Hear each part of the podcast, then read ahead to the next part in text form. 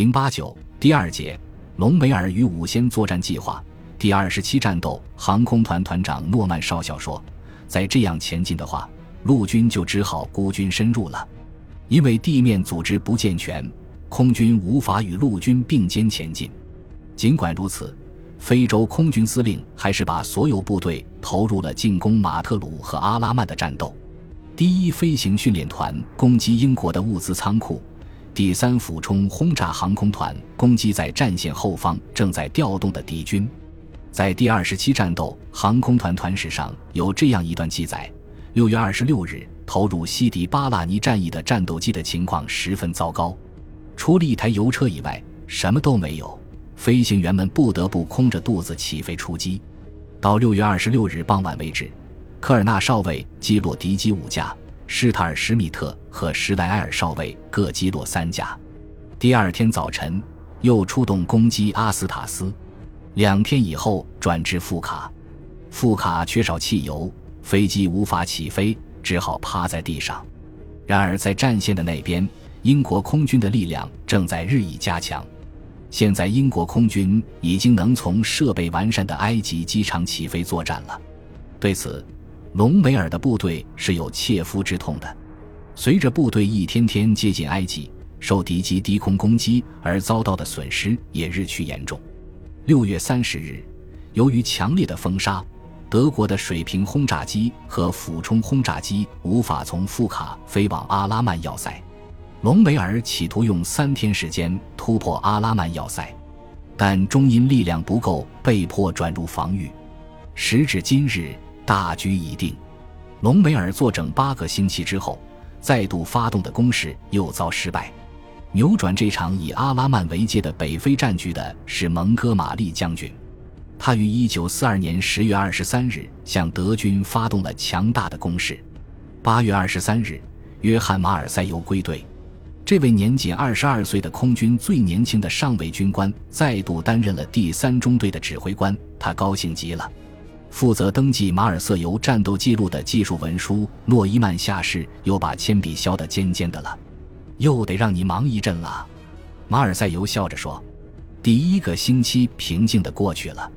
九月一日，隆美尔将要进行一场孤注一掷的决战，以图再次从他的劲敌手中夺回主动权。天空又和以前一样热闹起来，马尔瑟尤的中队也参加了这场战斗。”从早晨八点二十九分到八点三十九分，马尔塞尤一鼓作气打掉寇蒂斯式和喷火式飞机各两架。整个上午，他在哈尔法上空为俯冲轰炸机护航。从十点五十五分到十一点零五分，他又打掉八架寇蒂斯式飞机。接着，从十七点四十七分到十七点五十三分，又在伊马伊德以南击落五架寇蒂斯式飞机。一天内打掉十七架敌机，这真是前所未闻的奇迹。尽管战后有许多人怀疑这个数字，但谁都不否认马尔瑟尤是世界上最优秀的战斗机飞行员。对于一九四二年八月三十一日到九月一日这两天的伤亡情况，英国发表的数字比德国发表的还要多。这说明，包括马尔瑟尤击落的十七架飞机在内，双方发表的数字都不是编造的。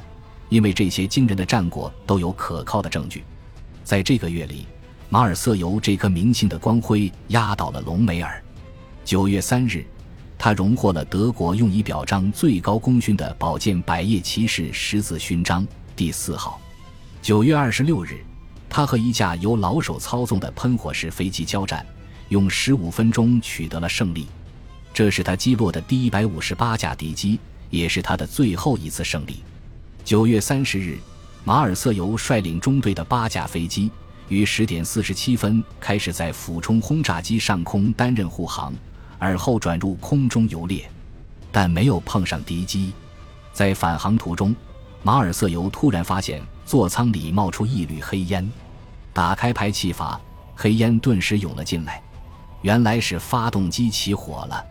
他立即对着无线电话筒喊道：“易北一号起火。”座舱里充满了烟，我什么也看不见。战友们的飞机都紧紧靠拢过来，把队长的飞机围在中间。他的老友派德根帮他修正航向。再向右一点，好，稍稍拉起一点，就这样。马尔赛有几次说自己什么也看不见。派德根鼓励他说：“到阿拉曼还有三分钟，还有二分一分。”飞机终于进入了德战区。马尔瑟尤痛苦地说了声“跳伞吧”，于是他的飞机进入倒飞状态，座舱盖突然抛掉，紧接着马尔赛尤跳了出来。同伴们都睁大眼睛盯着马尔瑟尤。糟糕，降落伞没有打开，马尔赛尤像一块石头一样坠落下去。十一点三十六分掉到地面，马尔赛尤摔死了。第二十七战斗航空团第一中队中队长路德维西弗拉蒂斯凯特上尉急忙驱车赶到现场，在沙漠里找回了战友的尸体。毛病出在拉环钢丝绳上，锁针没拔出，伞包没有打开。看来当时马尔瑟尤有些着慌，他的胸部有一道斜着的宽宽的伤痕，这说明他在跳离飞机时碰到尾翼上了。有谁会相信这颗迅速升起的光彩夺目的明星竟会顷刻消失了呢？并且不是死于空战，而是死于事故。马尔瑟尤之墓，坐标北纬 N 三十五三四十五分，东经二十八四幺七十一。这位曾经击落一百五十八架敌机的马尔瑟尤就这样死去，非洲的明星陨落了。墓碑经验与教训：一一九四一年秋，德已开往北非的补给部队遭到毁灭性的打击，迫使德国最高统帅部不得不再派一个航空军进驻西西里岛。一九四二年初，随着第二次马耳他战役的开始，驶往非洲的船队也日益安全起来，因此。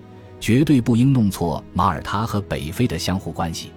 经验证明，越是加强攻击马耳他，隆美尔的补给也就越充裕。隆美尔之所以能够从加扎拉战线出击，也正是由于德军对马耳他加强攻击的结果。二当时在理论上已经得出应该从海上和空中占领马耳他的结论，但并未付诸实施。一九四二年四月。空军对该岛实施大规模轰炸之后，就是一个良好的战机，然而却被轻易的放过了。希特勒虽然把马耳他登陆作战的实施权交给了意大利，但并不相信义军有持久力。相反，他深信隆美尔在迅速占领托布鲁克以后，能够一鼓作气打到尼罗河畔，所以最后他放弃了五仙作战计划。三，为了保证这场重点作战。隆美尔要求把在地中海战区的所有空军兵力全部投入北非，他的要求得到希特勒的同意。可是，德军不仅没有打到开罗，反而因停止攻击马耳他，使该岛迅速增强了力量，给增援隆美尔的海上补给线造成惨重的损失，从而丢掉了北非。四空军在马耳他战役中，在战术上有一点是相当明确的。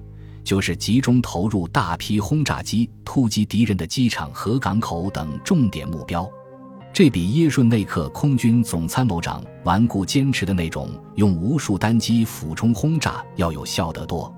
第二次世界大战初期，针对军事目标首次实施的地毯式轰炸，就是在马耳他岛进行的。本集播放完毕，感谢您的收听，喜欢请订阅加关注。主页有更多精彩内容。